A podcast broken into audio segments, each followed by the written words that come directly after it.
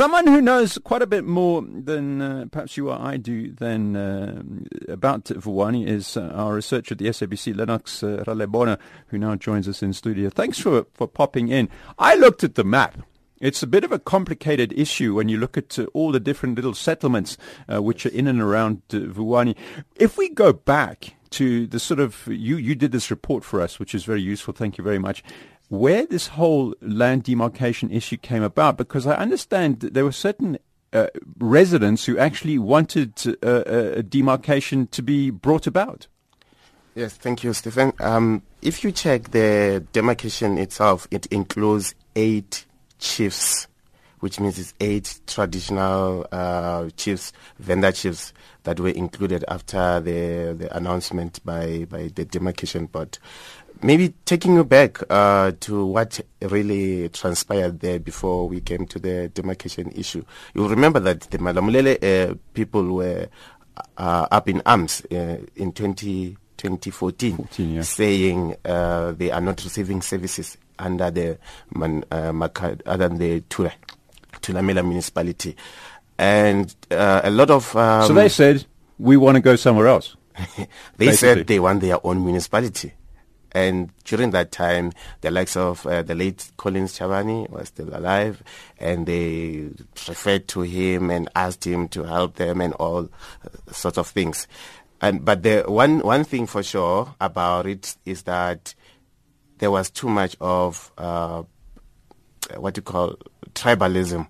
Okay tribalism utterances were made a lot during the Malamulele protest. Remember, there was a Malamulele yeah, protest sure. before the Vuwani protest. Yes, yes, yes, yes. No, exactly. And that's when uh, the, the, the demarcation board released a 138-page uh, report on feasibility study of the Malamulele area, if really they can get their own municipality. And under that feasibility study, I can tell you now, there was no mention of Vuwani by itself, right? Yes. There was no mention of Vuwani. The feasibility study was, was released in January 2015. And then later, they called a meeting with community leaders to talk about, among others, the Mutale municipality, which has since been disbanded after the local government of 2016. Mm. And um, you will you will remember that during that meeting, uh, Pravin Gordhan was still the minister. And when they got there, they were thinking they were going to discuss, uh, um, like uh, the the Vuwani people were represented by Chief Masia. Uh, yes. yes, they went there and they went uh, to their surprise. Uh, the Malamulele people had bussed people to the hall at the Sport, Indoor Sports Center, and they they asked to talk about their the chances of getting a new municipality. That's when they were given they were given a platform, and they said during the meeting apparently, okay, they said they have spoken to the Vuwani uh, uh, residents and they agree to form a municipality with them. That's when the Vuwani people realized that uh-uh, we are being taken for granted here. We've never discussed anything with the Malamulele people, and here we are. We are being told uh, there will be a municipality. Which so, so at that stage, then uh, there was misrepresentation. So or there were some people within Vuwani who had actually engaged um, with, with, those people who were pushing for that uh, uh, demarcation. What do we know about? I mean, were pe- people just being misled here, or were there some people within Vuwani who were actually pro uh, that move, that incorporation? After after that meeting, the pro the current pro Makhado uh, uh, people or committee after I've done interviews with them, they indicate that they had to go back and find out who are these people who agreed for a new municipality. Mm. And uh, I will tell you, after few days of that incident, um, few houses belonging to the, those alleged people who sold out Vuwani to the Malamulele people were burnt down. That, wow. that was in 2015. And then there was a, a, a, number of further initiatives because then we, we ended up having the, the, houses being burned down, the disruptions. In fact, the Deputy President, Cyril Ramaphosa, was involved. We ended up with a ministerial task team working towards what? And because here we are and we sit with the problem. Um, when I when I looked at the whole uh, ministerial task team that was appointed by President Jacob Zuma, you find that there was Faith Muthambi when she was still the Minister of of Communication. There was uh, State Security Minister Mahlobo and Education um, Minister Angie Motshekga, and they all focus on their on their on their portfolios. Uh, for example, Minister Motshekga, she, she focused on making sure that this the children goes back to school. Uh, Minister Mahlobo was on TV now and then saying he knows who, who's banning the schools, which means he was focusing on arresting, on making sure that the banning of the schools doesn't doesn't continue. There, when you when you look at the whole thing, they were not. Uh, I can safely say they were not interested in the issue itself, the issue on the ground, which is the demarcation. Yeah.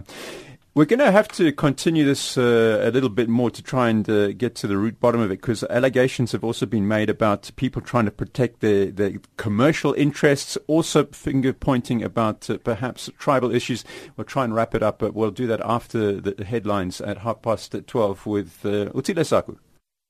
We're chatting to our researcher Lennox uh, Radubela here in uh, mid, on Midday Live about Vuwani. Just before the headlines, uh, Lennox, I mentioned allegations that tribalism, which is something you touched on to begin with, as a possible root cause at that stage, but it's also uh, being spoken about by some critics uh, today as being one of the issues behind this. Also, the allegations, and you can't get away from this in uh, South Africa, that people are trying to uh, protect their commercial interests. Talk to us about some of those issues.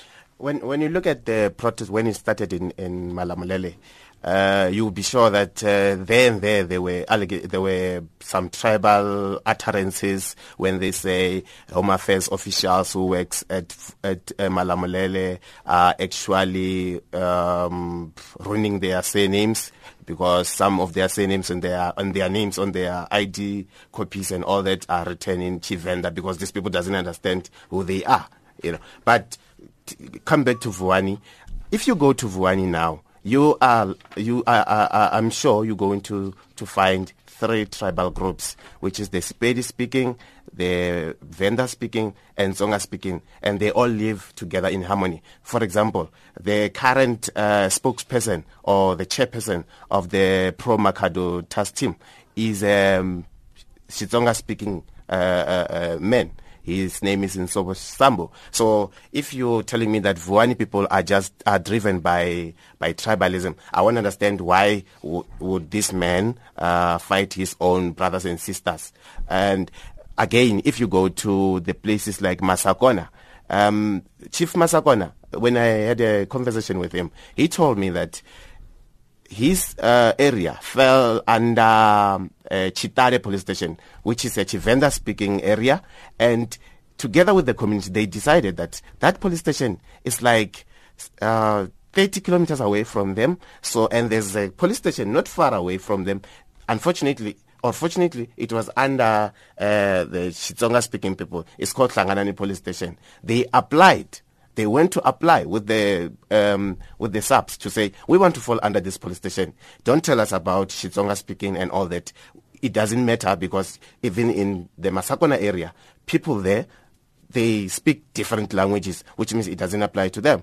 Tribalism, I ruled it. I rule it out. It doesn't it doesn't hold the allegations of uh, tribalism doesn't hold water. You go to Mashau area, uh, people live there in harmony. It's Tsonga, Pedi, and Vendas living in the same area. So people basically are stirring. And we didn't uh, touch on uh, some of the uh, financial issues possibly at stake, um, particularly around uh, you know some the, the, chief and also the, the mayor. But I understand that those also you didn't find um, you know sort of much evidence of. Yeah, uh, when I was speaking to one of the um, uh, protest leaders there, uh, the pro Makhado guys, they told me that, uh, uh, for example, the wife of the chief is the one who built the fire station around Vuwani for the Makhado municipality. But they say that shouldn't be the base of their argument. The base of their argument is that the demarcation board never uh, did um, consultations with them, which means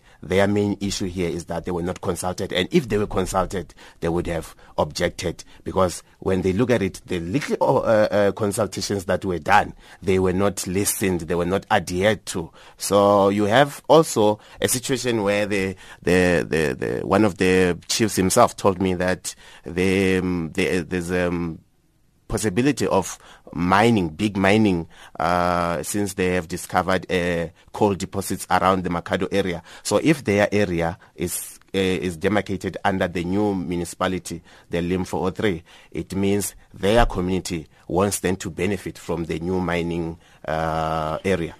Lennox Ralebona, thank you very much for that.